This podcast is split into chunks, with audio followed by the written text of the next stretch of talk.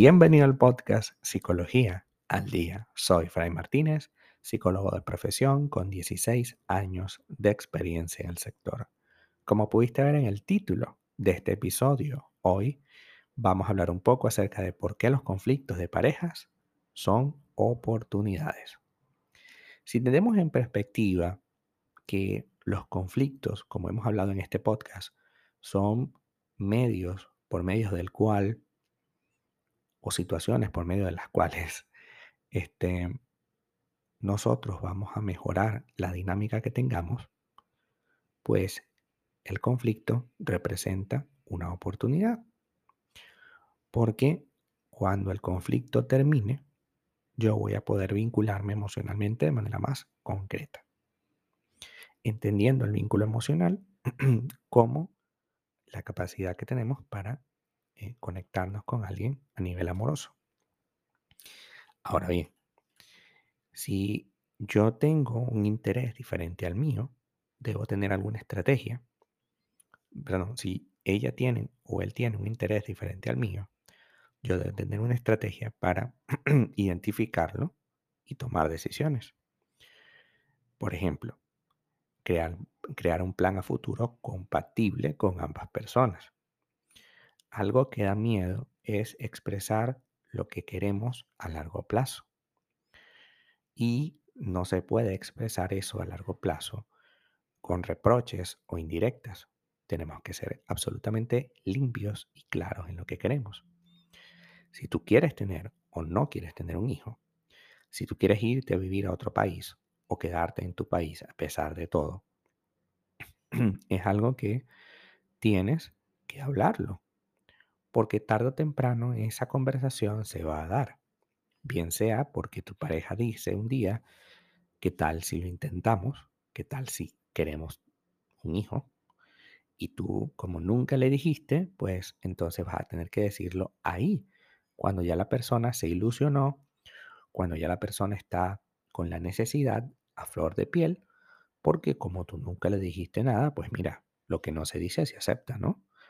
Y si yo no digo nada, cuando yo digo qué bonito esta ropa de niño, pues evidentemente estoy aceptándolo, ¿no? Si yo digo, oye, qué buena esta ciudad, a pesar de todo me quiero quedar en este país, pues mira, estás aceptando, ¿no? Entonces tenemos que dar la oportunidad a la relación de abordar estos temas tabú.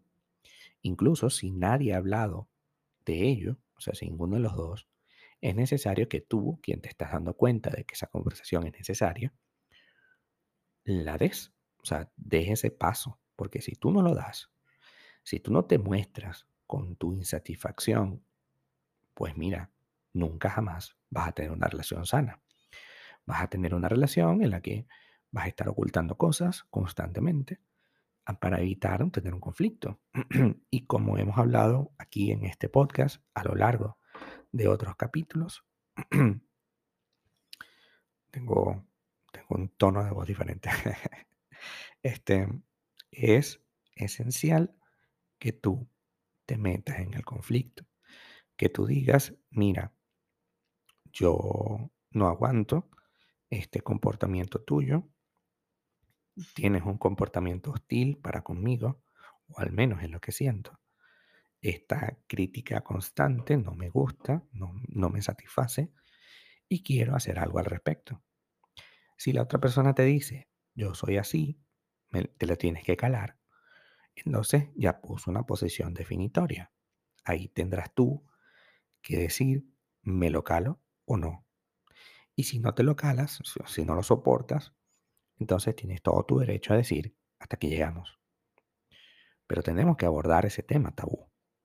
Si tú estás insatisfecho sexualmente, si tú no te gusta ir a la casa de sus padres todos los fines de semana, es algo que tenemos que hablar.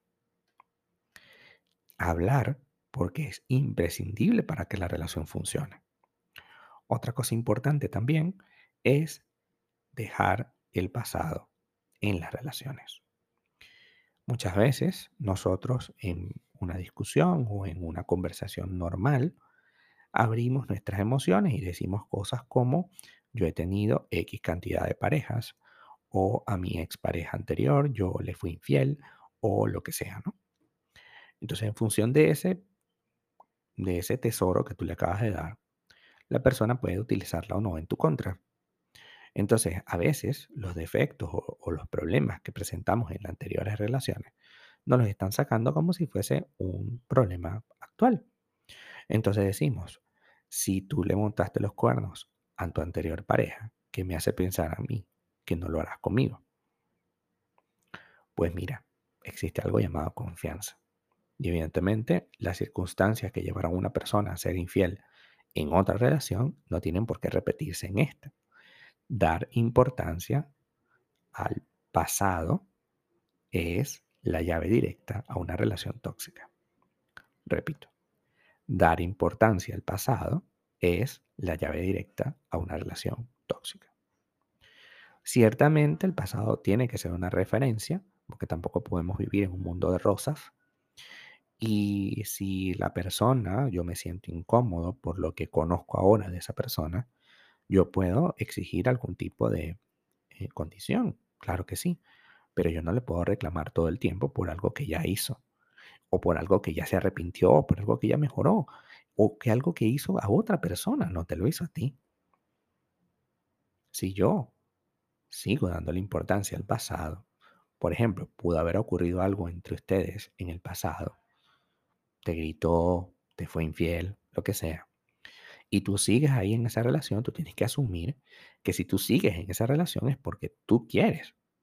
Las relaciones de pareja, a diferencia de la familia, por ejemplo, es una relación que se puede quitar, que tú puedes decir hasta que llegamos y ya está, porque tienes que asumir que eh, debes permanecer en algo que no te satisface.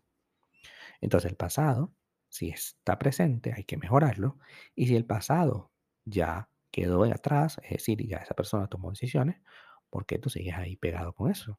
No tiene sentido. Y eso alimenta el rencor y alimenta el dolor y alimenta el conflicto. Hasta acá nuestro episodio del día de hoy. Muchísimas gracias por quedarte aquí hasta el final. Si deseas saber más sobre mi contenido, www.fraymartinez.com. Para consultas online, www.fraymartinez.com y también sígueme en mi Instagram, arroba fraymartinez20. Muchísimas gracias y hasta el próximo episodio.